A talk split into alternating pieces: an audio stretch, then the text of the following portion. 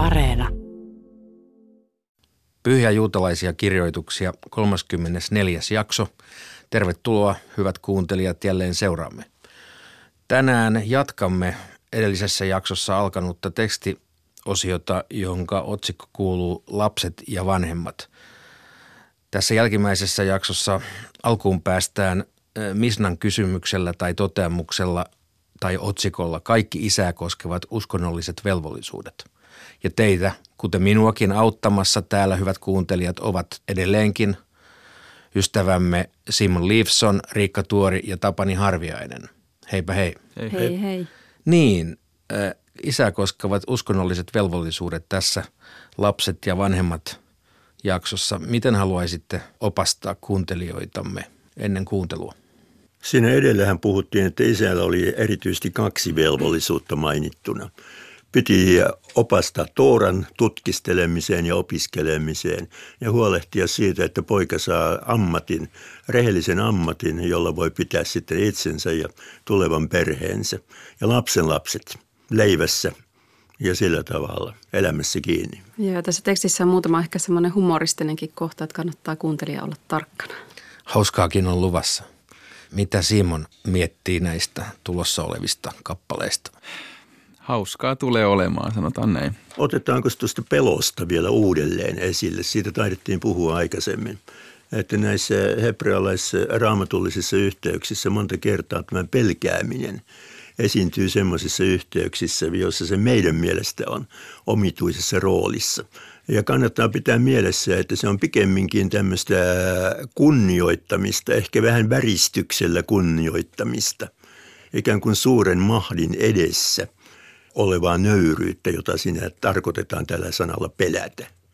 Mutta meillä ei oikein ole tämmöistä englannin O-tyyppistä ilmaisua, joka kertoisi nämä kaksi puolta, tämän kunnioittamisen ja arvostamisen ja samalla arkailemisen. Mutta että kysymys ei ole karttamisesta. Siitä ei ole tässä pelkäämisessä kysymys. Aivan. Tästä hauskuudesta, jota täällä lupailtiin, en malta olla kysymättä, että miten hauskuus ja pyhyys liittyvät yhteen, kun pyhyydestä yleensä arkiymmärryksessä rakentuu hyvin tällainen vakava, melkein tosikkomainen kuva, niin miten huumori ja hauskuus yhdistyy? No kyllä juutalaisuudessa siis on... Esimerkiksi Rabbi Josef Telushkin on kirjoittanut, monet rabbit on kirjoittanut erilaisia tämmöisiä kirjoja juutalaisista vitseistä, ja, jotka tulee siis ihan Talmudista ää, nimenomaan ja, ja, ja tota, erilaisista kansanperinteistä ja muista. Se on tapa tavallaan, tavallaan ää, elää päivä päivältä sellaisessa niin kuin tietynlaisessa energiassa, joka meitä sitten vie eteenpäin, koska ajat eivät aina ole niin suotuisia, ajat eivät ole aina niin hauskoja muuten. Niin sitten ihmisen pitää tavallaan jollakin tavalla kehittää sisältäpäin itselleen semmoisen todellisuuden, mikä, millä on helpompi niin kuin kohdata asioita. Varmasti niillä on myös tämmöinen didaktinen funktio, eli tämä on tällaista, että kun nämä on keskusteluja, niin helpompi välillä muistaakin asioita, kun on tämmöistä huumorinpilkettäkin mukana. Kyllä, ja tietenkin pyhyyteen se liittyy siinä, siis minkä takia se ei liittyisi pyhyyteen, kun meillä on... Tietenkin semmoinen käsitys, mä ymmärrän tämän kysymyksen, koska monissa muissa uskonnoissa myöskin niin on se pyhyyteen liitettävä pelkoista puhuttiin äsken ja semmoinen tietyllä tavalla nöyryys, joka on, on semmoinen ähm, ihminen ei uskalla sanoa, ei uskalla ilmaista itseään kunnolla pyhän edessä, vaan, vaan on niin kuin nöyränä siinä edessä. Tietenkin onhan tälläkin oma arvonsa, mutta kyllä... Niin kuin tämä on mainittu aikaisemmin, tuli taas mieleen se, mutta siis esimerkiksi Viilusuottaja Katola, niin siinähän tulee hyvin esille se, että siinä on vaikeita aikoja, siinä on paljon huumoria ja siinä on myöskin henkilökohtainen suhde pyhän ja ihmisen välillä. Ihminen itsessään on pyhä myöskin, eli, eli tavallaan se on ka- ka- tällä tavalla sitä pitää ajatella. Että tota, Teevien dialogit tai monologi Jumalan kanssa tota, on hyvin, hyvinkin humoristinen, mutta pitää sisällään vakavan, vakavan niin kuin kuitenkin vakavien teemojen sisällä välillä. Oma maallikkokokemukseni on siis sen kaltainen, että tuntuu kuin juutalaisuus olisi huumorin täyteisempi mm. uskonto kuin muut monoteistiset uskonnot. Mutta onko tällaisella kokemuksella, arvoisat tutkijat, minkäänlaista relevanssia? No emme varmaan kukaan ole erityisesti tutkimusta harrastuneet tämän äärellä. mutta juutalainen vitsihän on tunnettu käsite sinänsä. Ja sitten voisi luonnehtia sillä tavalla, että siihen sisältyy hyvin selkeästi itse ironia, mutta tuskin koskaan semmoista itse halveksuntaa, jota myöskin niin sanotussa huumorissa, mielestäni huonossa huumorissa välillä esiintyy. Ja minä kerron nopeasti lempivitsini, lempijuutalaisen vitsin. Olipa kerran juutalainen suku, joka ei polveutunut kuuluisesta rabbista. Vitsi loppui jo. Kontekstiymmärrystä vaaditaan tämän huumorin ymmärtämiseksi. Kyllä. Tai vitsin tajuamiseksi. Mutta me käymme kuuntelemaan näitä, näitä tekstejä. Mishna. Kaikki isää koskevat uskonnolliset velvollisuudet, joiden alainen poika on, ja niin edelleen. Gemara. Mitä tarkoittavat kaikki isää koskevat uskonnolliset velvollisuudet, joiden alainen poika on? Väitätkö todella, että kaikki uskonnolliset velvollisuudet, jotka isä on velvollinen tekemään pojalleen, koskevat myös naisia? Eikö Mishnan ulkopuolella opeteta näin, isä on velvollinen ympärileikkaamaan ja lunastamaan poikansa, isä on velvollinen, äiti ei? Rav Jehuda sanoi, Mishna tarkoittaa, että isää koskevat uskonnolliset velvollisuudet, jotka poika on velvollinen tekemään isälleen, koskevat sekä miehiä että naisia. Opimme tämän, koska rabbit ovat opettaneet raamatun jakeen sanasta mies näin. Kohdassa mainitaan vain mies. Mistä tiedän sen koskevan myös naisia? Koska jae, jokainen, ish on mies. Teistä kunnioittakoon, tirau, äitiään ja isäänsä, käyttää verbistä monikkomuotoa, tirau. Jos näin on, miksi jae kuitenkin sanoo mies, ish? Koska mies kykenee aina toteuttamaan tämän velvollisuuden, mutta nainen ei, koska hän on muiden vallan alla. Rav Idi bar Avin sanoi Ravin sanoneen, jos nainen on eronnut, hänellä on yhtäläiset velvollisuudet kuin veljellään vanhempiaan kohtaan. Rabbit ovat opettaneet, että Raamatussa sanotaan, kunnioita isäsi ja äitiäsi ja anna Herran kunniaksi uhrit. Raamattu siis rinnastaa isän ja äidin kunnioittamisen kaikkialla läsnä olevan kunnioittamiseen.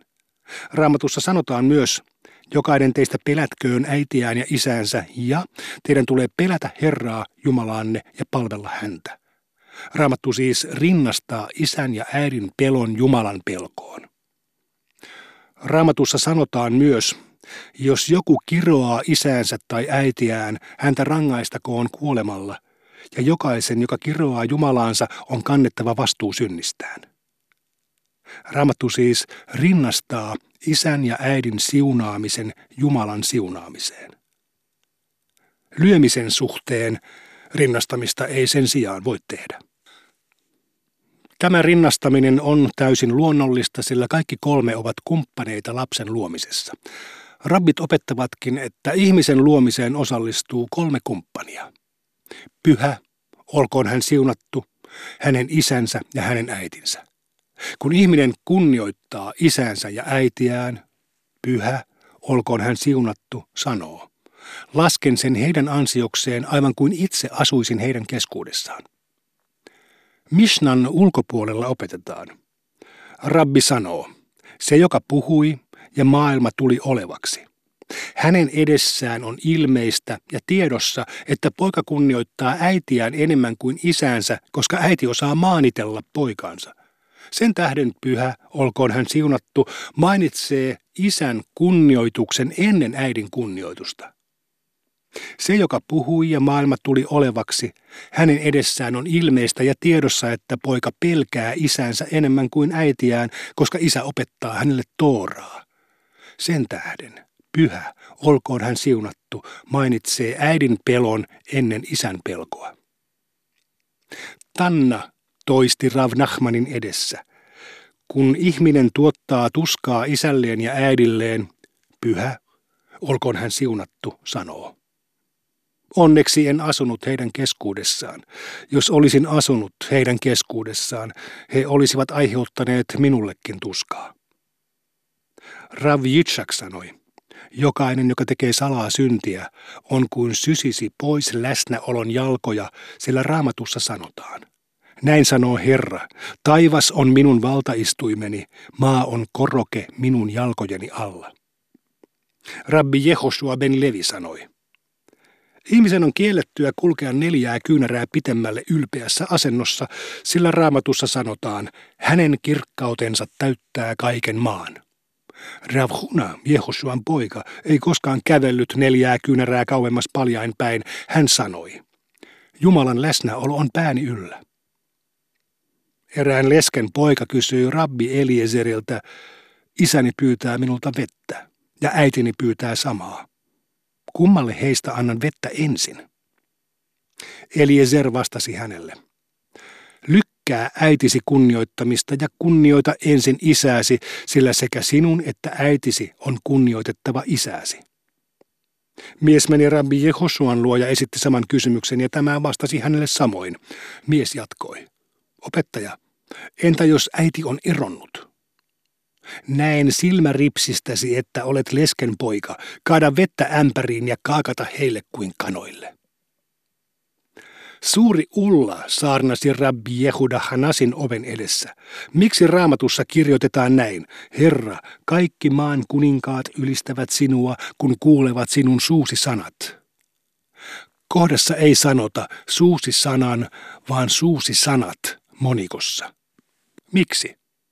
Kun pyhä. Olkoon hän siunattu, sanoi. Minä olen Herra sinun Jumalasi, ja sinulla ei saa olla muita jumalia.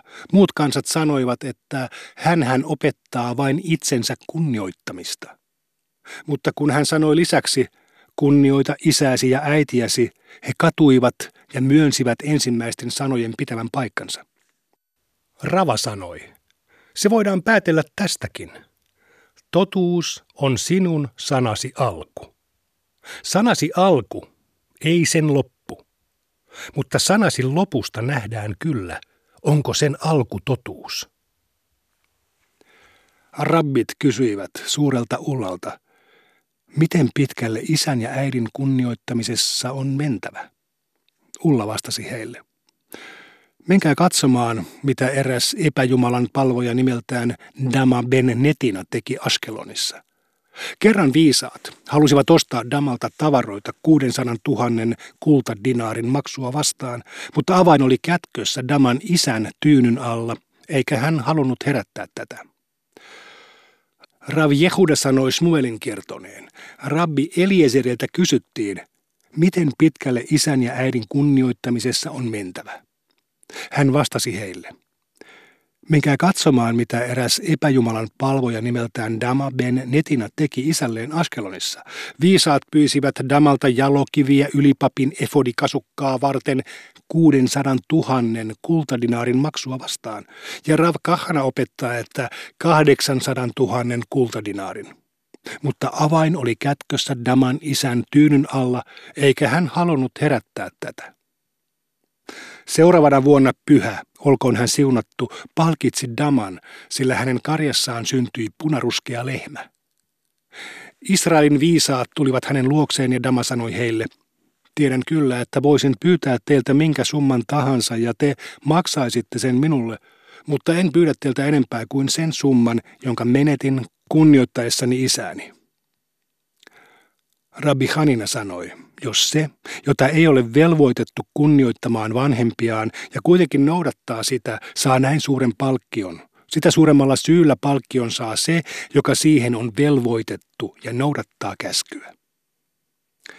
Kuten Rabbi Hanina sanoi, se, joka on velvoitettu noudattamaan käskyjä ja niitä noudattaa, on suurempi kuin se, jota ei ole velvoitettu noudattamaan käskyjä ja niitä noudattaa.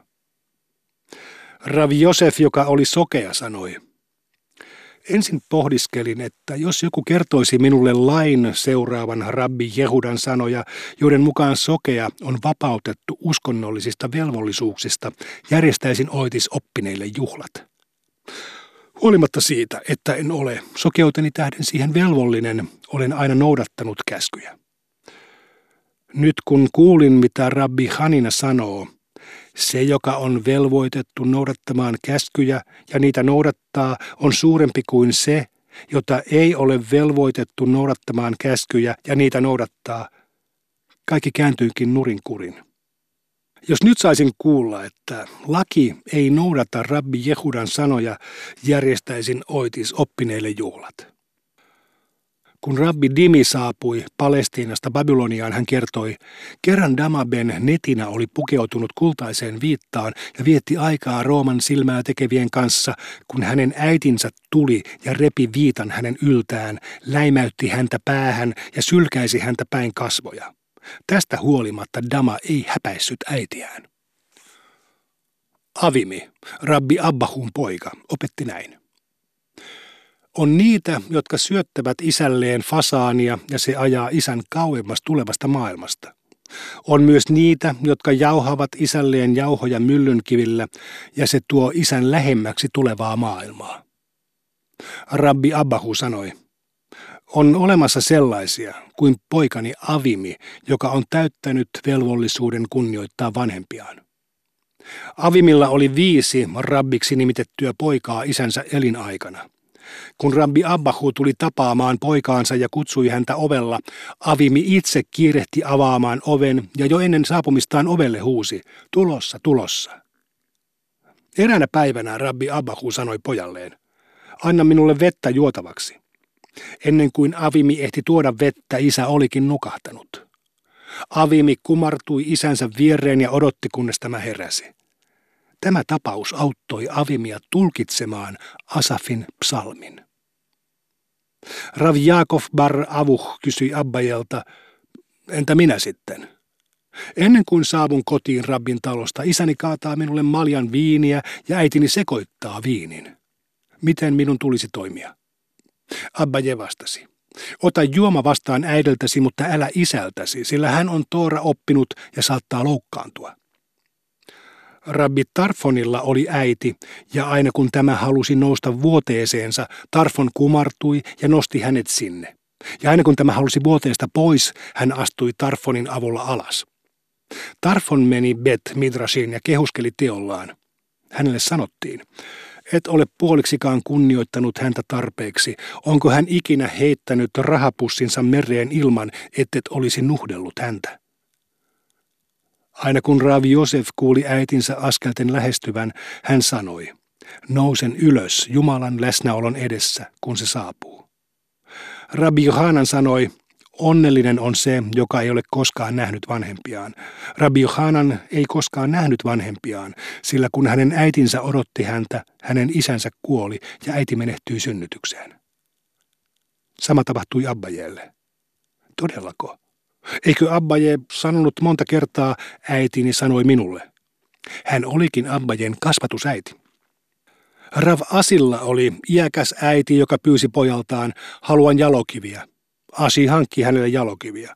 Äiti pyysi, haluan miehen. Asi sanoi, etsin sinulle miehen. Äiti pyysi, haluan sellaisen miehen, joka on yhtä komea kuin sinä. Rav Asi jätti äitinsä ja lähti Israelin maahan. Rav Asi sai kuulla, että äiti oli lähtenyt hänen peräänsä. Hän meni Rabbi Johananin luokse ja kysyi, onko Israelin maasta sallittua lähteä? Rabbi Johanan vastasi, se on kiellettyä. Entä jos menee äitiään vastaan, onko se siinä tapauksessa sallittua? Rabbi Johanan vastasi, en tiedä. Rav Asi odotti hetken ja palasi takaisin. Rabbi Johanan sanoi hänelle, Asi, sinä todella haluat mennä. Tuokoon kaikkialla läsnä oleva sinut turvallisesti takaisin. Rav Asi meni Rabbi El Azarin luokse ja sanoi, luoja varjelkoon, eikä Rabbi Johanan vain suuttunut minulle. Rabbi El Azar kysyi, mitä hän oikein sanoi sinulle? Asi vastasi, että tuokoon kaikkialla läsnä oleva minut turvallisesti takaisin. Rabbi El Azar sanoi, jos hän olisi suuttunut sinulle, tuskin hän olisi sinua siunannut. Silloin Rav Asi sai kuulla, että hänen äitinsä arkku oli saapunut Israelin maahan. Hän sanoi, jos olisin tämän tiennyt, en olisi edes harkinnut lähtöä Israelin maasta. No niin, Näin kuulimme loppuosan tekstistä Lapset ja vanhemmat. Lähdetäänpä liikkeelle vaikka tästä lopusta, tästä Rav Asin ja hänen äitinsä tarinasta. Mikä tämän tarinan opetus oikeastaan on? Äitihän kuolee tässä sitten lähdettyään Asin perään, eikö niin? Tämä on semmoisen pienen vilahduksen tällaiseen niin kuin todellisuuteen, että minkälaiset äitien ja poikien väliset suhteet voi olla. Että tässä tämä äitihän vaatii tältä pojalta kaikkea mahdollista, että tämä pojalla ilmeisesti menee hermot ja hän sitten lähtee Israelin maahan, josta sitten, tosta, tähän liittyy myös siihen, että saako Israelin maasta lähteä, koska se on pyhä maa. Että tähän liittyy tähän erikoiseen tarinaan myös teologinen ongelma. Ja iäkäs äiti ei tyydy tähän, että hänen poikansa lähtee, vaan iäkäs äiti lähtee perään. Joo, koska hän on yhtä komea miehen kuin hänen poikansakin on. Tässä puhuttiin juuri huumorista ja nyt nämä isän ja äidin kunnioittamisen esimerkit on semmoisia, joissa on selvästikin tämmöinen huumori mukana. Mutta vähän samalla tavalla kuin siinä kuuluisen rabbin perheestä tai niistä polveutumisessa, niin täytyy vähän ymmärtää taustaa ennen kuin nämä vitsit aukeaa varsinaisesti. Siis nämä on tämmöisiä liioiteltuja kertomuksia, jotka viedään oikein ad absurdum, tämä vanhempien kunnioittaminen. Ja ihmetellään sitten, että meneekö se jo liian pitkälle. Mutta ne on kuitenkin malleja siitä, miten pitkälle tulisi pyrkiä.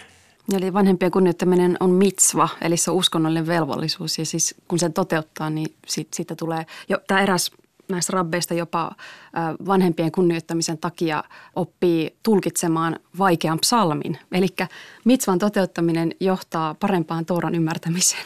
Kyllä, ja, ja sitten tietenkin tämä vanhempien kunnioittaminen on yksi, yksi tuota, niistä mitsvoista, jotka tekee aichut ja mim, eli, eli pidentää ikää. Se, siis se sanotaan selkeästi se mitsvan yhteydessä Toorassa, että tämä on sellainen mitsva, joka pidentää sinun ikäsi, tee se. Mielenkiintoinen tuosta Israelin maahan jäämisestä, tai jos siellä on, niin sieltä on vaikea poistua. Tämä Lubavitch Rebe, eli Lubavitch-liikkeen, Hasidiliikkeen, tämän viimeinen seitsemäs Rebe, rabbi, niin, niin Rebbe Mendel Schneerson, niin kun monet ovat ihmetelleet sitä, että miten, miten hän pystyy olemaan niin, että hän ei koskaan mennyt Israeliin. Minkä takia hän ei mennyt koskaan Israeliin, vaikka hän oli neuvonantajana ja vaikka mitä jopa poliitikoille. Niin hän vaan sanoi näin, että jos olisin mennyt, niin en olisi oikeastaan voinut sieltä lähteä. Ja minulla oli niin paljon töitä vielä tavallaan diasporassa, että, tuota, että se olisi ollut mielenkiintoinen tilanne mulle. Ja hän kuoli siis yhdeksänkymmentäneljä New Yorkissa ja sinne myös haudattu. Sinne myös haudattu, Queensiin. Miten tätä matkustuskieltoa Israelista poispäin oikeastaan niin kuin voi perustella?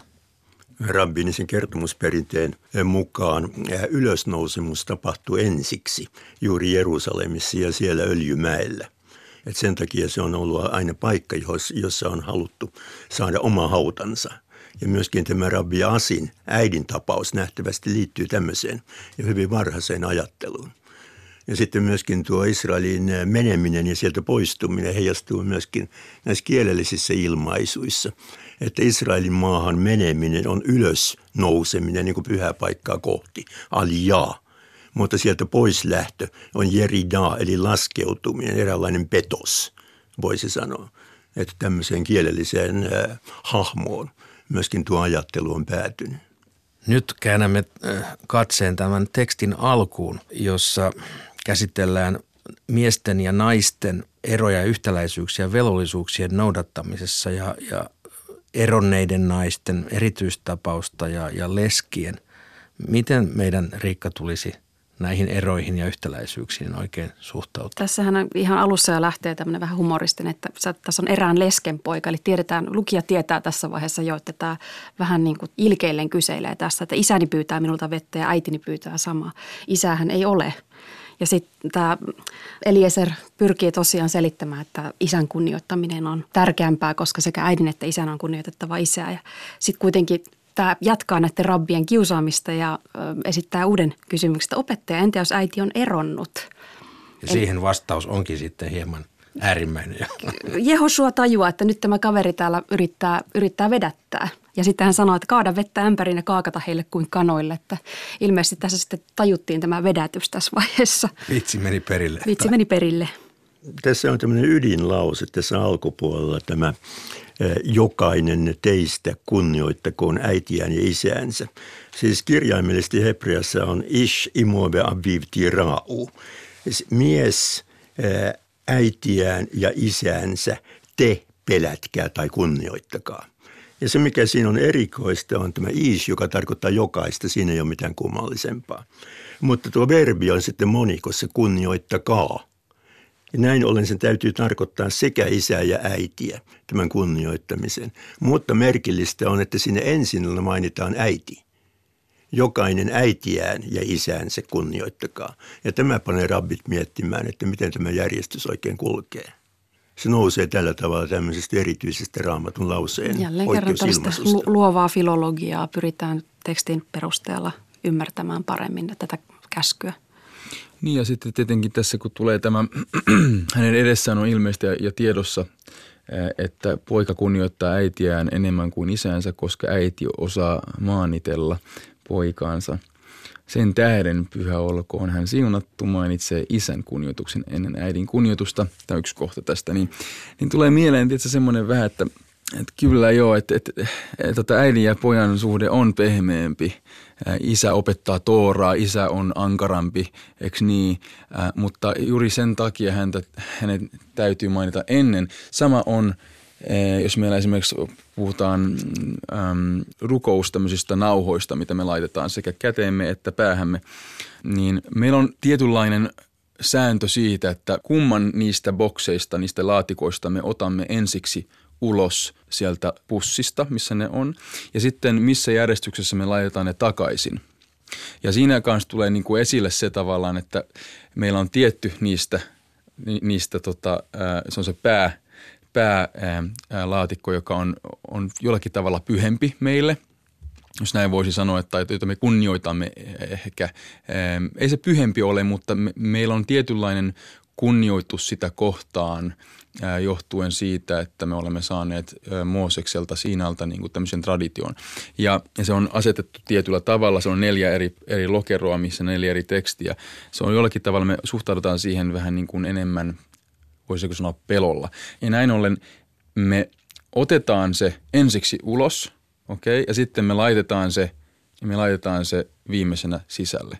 Eli tässä tulee vaan tavallaan ilmi se tavallaan järjestys, että se pelon tai kunnioituksen suhde sille, kuka tulee ensiksi. Vaikka todellisuudessa kummatkin on tärkeitä ja, ja näin. Okei, ei voida sanoa, että se on se, se päätfilin boksi kuitenkaan niin kuin sen pyhempi, vaan meillä on tietynlainen tavallaan asetelma siinä, mikä me ollaan saatu Moosekselta Siinalta, että te päätä kohdemme, niin kun, kun se on meidän intellekti, se on meidän toora, se mikä se isä opettaa sitä tooraa, se on se intellekti, niin se tavallaan sitä kohden tavallaan, että ei anneta sen hävetä siinä tavallaan tilanteessa, kun otetaan ne ulos. Ja tämä, tämä liittyy tähän niin kuin äidin ja isän, tämä tuli mieleen vaan tämä niin kuin järjestys, että okei, tietynlainen suhde isään, tietynlainen suhde äitiin ja, ja näin ollen mainitaan heistä yksi ennen. Niin, a- aika luontevalta tulkinnalta tuntuu tosiaan sekin, että, että jokainen meistä kenties kunnioittaa äitiään lähtökohtaisesti ja sen vuoksi isän kunnioittamista täytyy enemmän erikseen tähdentää. Kyllä, joo. Ö, mutta hyvät ystävät, haluaisitteko vielä poimia tästä juuri kuulusta katkelmasta jotakin? Ehkä vaan vielä tämän yhden, että tässä on mielenkiintoinen tämä, että Rabbi Johanan sanoi, onnellinen on se, joka ei ole koskaan nähnyt vanhempiaan. Eli tämä on niin ää, arvokas käsky, että sen noudattaminen on niin, niin jotenkin kunnioitettavaa, että, että jos siitä vapautuu vanhempien kuoleman kautta, niin on ikään kuin onnellinen. Tämä on mun mielestä aika, aika tota, hurja ja jotenkin käänteinen ajatus. Aika radikaali. Siitä. Radikaali, kyllä. Näkemys. Otetaanko vielä yksi juttu juutalaisesta äidistä tämmöistä kuin Jiddish mamesta. Miten hän seisoo, äiti seisoo rannalla ja näkee poikansa uivan kauempana. Ja hän huutaa sitten, auttakaa, auttakaa, pelastakaa poikani. Hän on lääketieteen tohtori. Eikä rabbi. Just. Näihin, näihin anekdootteihin voimme, hyvät kuuntelijat, päättää tämänkertaisen jaksomme ja toivottaa teille hyvää päivänjatkoa ja, ja tervetuloa seuraamme jälleen ensi kerralla.